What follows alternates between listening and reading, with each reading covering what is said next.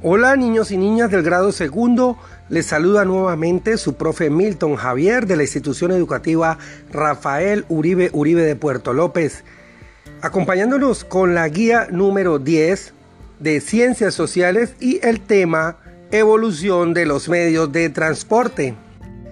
En la sección de exploración, dibuja tres medios de transporte que conozcas.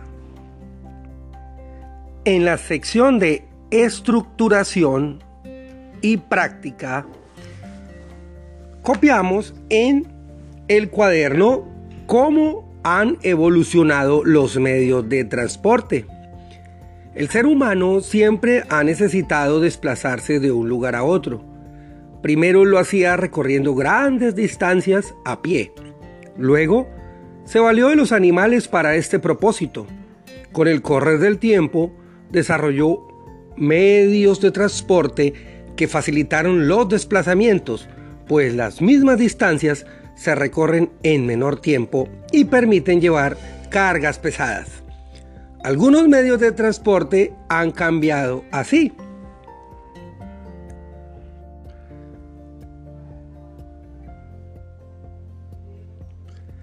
Transporte terrestre. Actualmente los medios de transporte terrestre se desplazan a mayor velocidad. Para movilizarnos por la tierra utilizamos automóviles, buses y trenes. En algunas ciudades de Colombia hay modernos medios de transporte terrestre, como el metro de Medellín y los buses articulados en Bogotá, Pereira y Cali. Transporte acuático.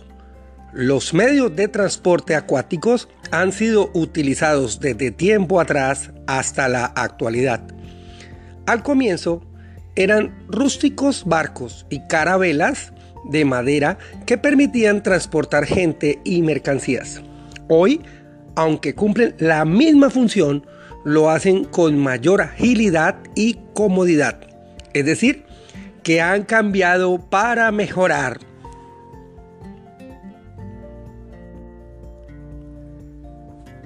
Transporte aéreo. Los aviones modernos recorren grandes distancias en poco tiempo y son de mayor capacidad y más cómodos que los antiguos. Bueno, niños y niñas, la sección de transferencia y evaluación los invita en su primera actividad a unir con una línea cada adivinanza con el dibujo que corresponda la solución. Observamos en nuestra guía de aprendizaje un avión y una locomotora con un vagón. Al lado izquierdo encontramos un óvalo que dice como ventarrón lleva pasajeros y anda con motor. Y al lado derecho tenemos otro óvalo en el cual se lee Mi camino es de hierro, de él no puedo salir. Chaca, chaca, chaca, cha. Una máquina tira de mí. Niños y niñas, allí entonces los invito a que unan con una línea el dibujo con la respectiva adivinanza. En el segundo punto o la segunda actividad dice, en un octavo de cartulina y con materiales reciclables representa la evolución de los medios de transporte. Allí la guía los invita a representar la evolución que tuvo el transporte en los humanos Recordemos que se hacía inicialmente a pie, luego se utilizaron eh, animales con carruajes y posteriormente unos eh, otro tipo de transporte ya con otro tipo de elementos y combinados con la fuerza de motores.